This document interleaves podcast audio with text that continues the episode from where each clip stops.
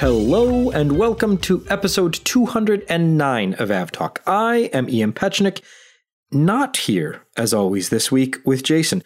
Unfortunately, Jason started the day, we'll say marginal IFR conditions, and quickly deteriorated through Cat 3 conditions. And so he is laid up in bed for the moment, wishing him a very speedy recovery. But we've got a very different show this week because we thought we were going to do the show we thought we were going to be good to go, but Jason was just not feeling up to it. So I guess it's more of a newsy ish show this week. Less analysis, less banter. We're 100% down on the banter, but I'm going to do my best to cover some things that we thought were important enough to cover this week. And then we'll be back next week with your standard AvTalk show. So this week, was a not great week for nominees to the Federal Aviation Administration administratorship. Phillip Washington, who had been the Biden administration's nominee to lead the FAA, has not had a smooth confirmation process at all. It took a very long time for him to come up for a vote. And as they were almost set to vote on it, that didn't happen. They announced another continuance of that, and then Washington withdrew as the nominee to lead the FAA. Washington's the current CEO of Denver Airport, but this is his first aviation role. He began there in 2021.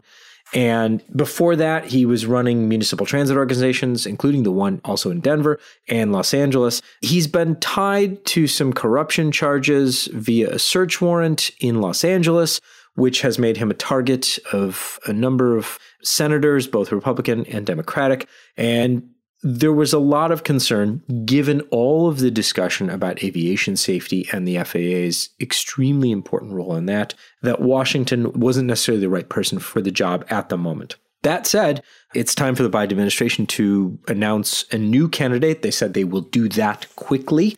The FAA has been operating without a confirmed administrator since, April of 2022. So almost a year now for the FAA without a confirmed administrator. Billy Nolen, who is a former pilot and the FAA's chief safety, aviation safety person, has been the acting administrator for, well, almost a year now. But he is not a confirmed administrator. He has been suggested as a possible permanent FAA administrator, but the remains to be seen whether the Biden administration will nominate him or find somebody else. The preliminary report on the March 3rd in-flight upset that occurred as a Bombardier Challenger 300 was flying from Keene down to Virginia and diverted to Windsor Locks came out. The NTSB released their preliminary report late last week.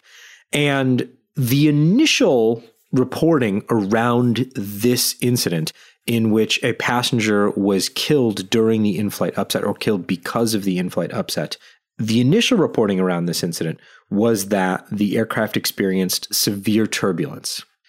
The updated information that the NTSB put out a few days after said that they were looking at an in flight upset, not necessarily turbulence. And the preliminary report that the NTSB released puts the turbulence question to rest because the pilots state in the report that they at no point experienced any turbulence. So this was all an aircraft and piloting issue. And then it gets interesting. The in flight upset occurred immediately after pilots actioned some of the EICAS messages that they were receiving. EICAS stands for Engine Indicating and Crew Alerting System.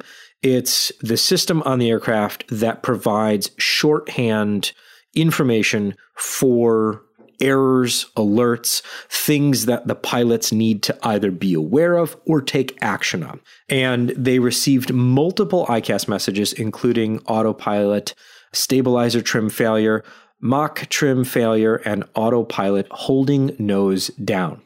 And this was during the flight. Prior to the flight, they received a rudder limit fault message, which, according to reporting from AIN Online, is usually cause for not operating a flight until that issue can be resolved. On their first attempt at departure, the aircraft experienced an airspeed disagree alert, they rejected the takeoff. They turned off the runway, went back to the ramp. The second in command investigated the issue outside the aircraft and found that one of the pitot tubes was still covered. They removed the pitot tube, they recommenced departure, departed, passing about 6,000 feet. They experienced the stabilized and trim failure messages, and the pilots went to the quick reference handbook and decided to use the primary stabilizer trim failure checklist, not the autopilot stabilizer trim failure checklist, which is the EICAS message that they would receive, the autopilot stabilizer trim failure. In the primary stabilizer trim failure checklist, the first action item is to turn off the stabilizer trim switch. As soon as that happened, the aircraft pitched up and they experienced a positive 3.8 G vertical acceleration. Then the aircraft pitched down, experiencing negative 2.3 Gs. Then the aircraft pitched back up to about 20 degrees and experienced a 4.2 G vertical acceleration. After the stabilizer trim switches were turned back on, the pilots were able to regain control of the aircraft, and the pilot in command manually flew the aircraft, diverting to Windsor locks. The Challenger series of aircraft was subject to an airworthiness directive last year, the FAA saying multiple in service events where following a stabilizer trim fault advisory message and autopilot disconnect, flight crew commands for a nose up trim resulted in nose down trim movement of the horizontal stabilizer instead. And we'll put a link to the full airworthiness directive and how the FAA recommends that those issues be addressed in the show notes. So this is just the preliminary report, and obviously we're probably at least a year away from a final report to understand how the passenger was injured, as well as what caused the specific pitch up and pitch down with extreme vertical accelerations.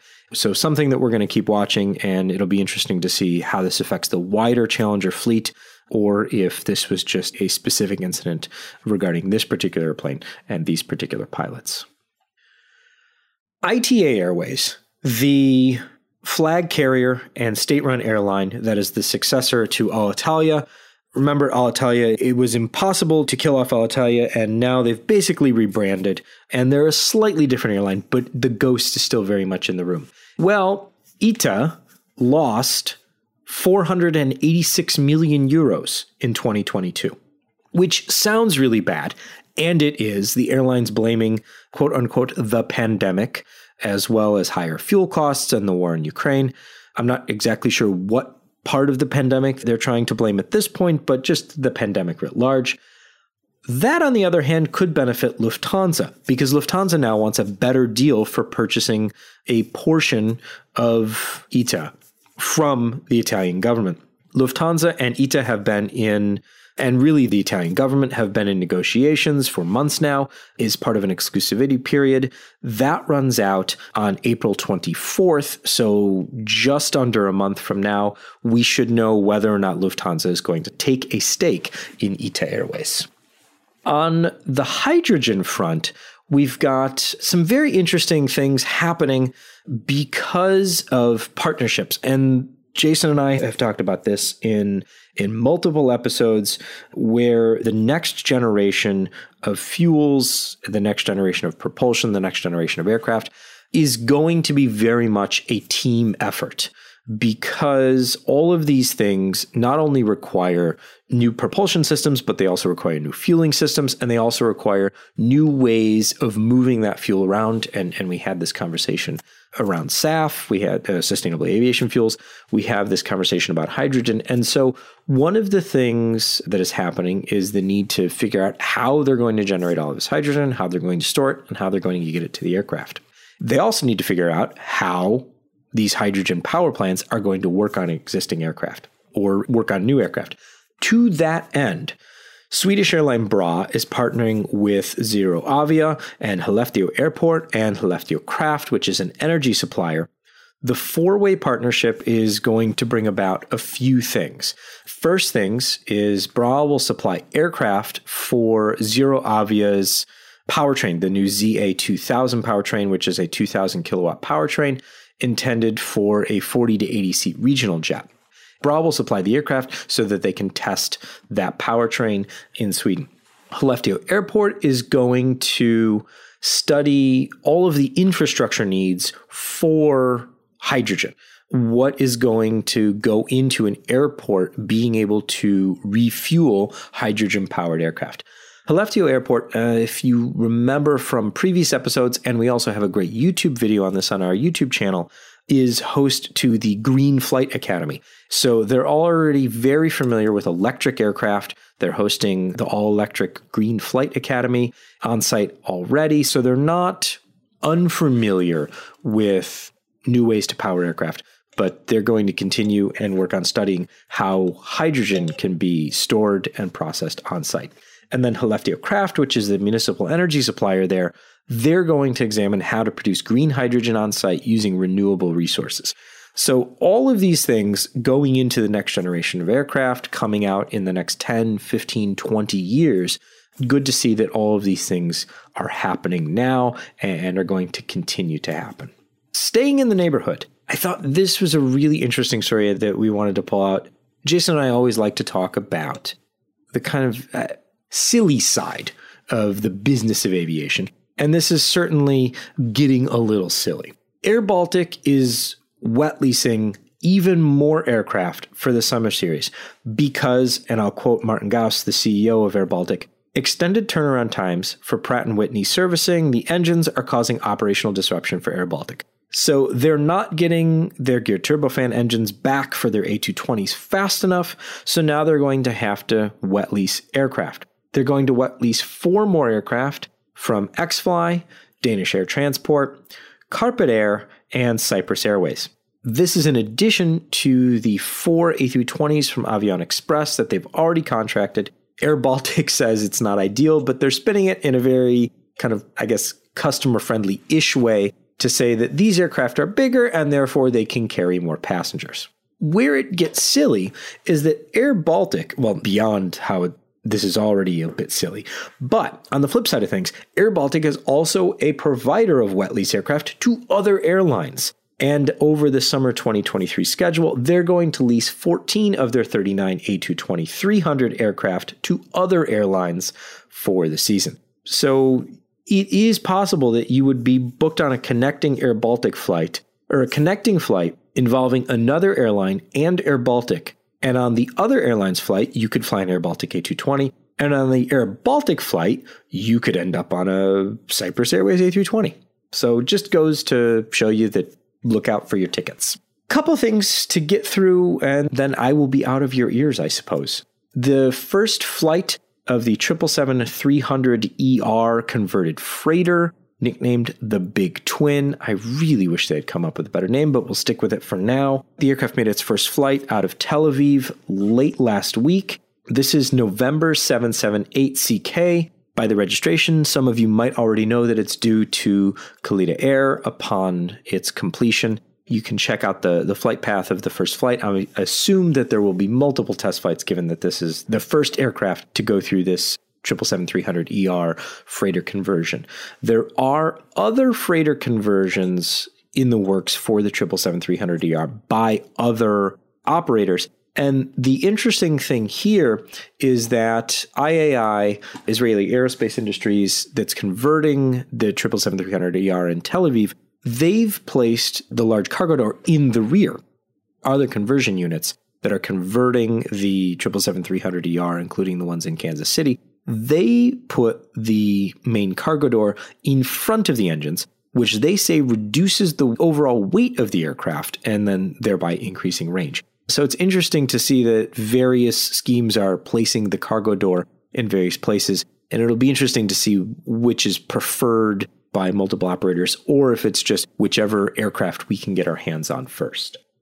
And then to close out the show, because I'm based in Chicago, I always like to talk about Chicago things, but these two are one just happens to be Chicago, and then one is a special moment in aviation history, at least for me, and perhaps many others, depending on how into Microsoft Flight Simulator you were in the 90s. So, first, Archer, the eVTOL maker, and United have announced planned O'Hare, downtown in scare quotes here, service. This is coming in the next couple years, they say. They're trying to integrate this into Chicago's airspace around 2025. They say the flight to and from O'Hare to Chicago's vertiport on the near west side will take about 10 minutes.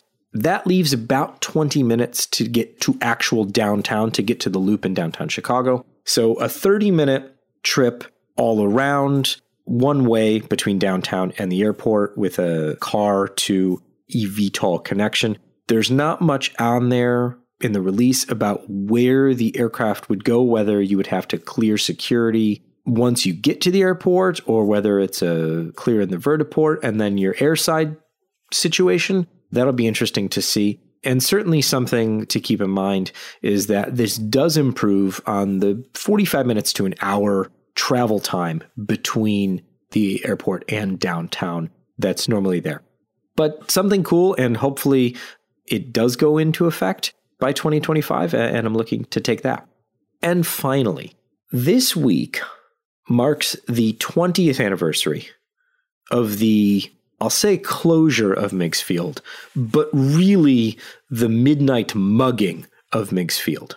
On the night of March 30th, 2003, Chicago Mayor Richard M. Daley excavated six giant X's and three trenches across the runway at Meigs Field. Meigs Field may be familiar to you if you played Microsoft Flight Simulator anywhere from the 90s on up, as it was the default airport for the game and it was Chicago's downtown airport along the lakefront. Chicago's Mayor Daley had wanted to close the airport for years. There had been multiple disagreements. In 96, he had tried to close the airport by padlocking the gates shut. That didn't work because Illinois' governor intervened. They made a deal to keep the airport open. Same thing went on with a later Illinois governor agreeing to expand O'Hare Airport or, or support the expansion of O'Hare Airport. In return, Daley would keep Meigs Field open. 2003, Daley said they still haven't passed the bill that allows for O'Hare expansion, deals off, and bulldozed the runways or, or excavated the giant X's in the runways. At the time, there were more than a dozen aircraft parked at the airport and they were all stranded there and eventually had to receive special permission from the FAA to depart the airport using the taxiway, which hadn't been carved up.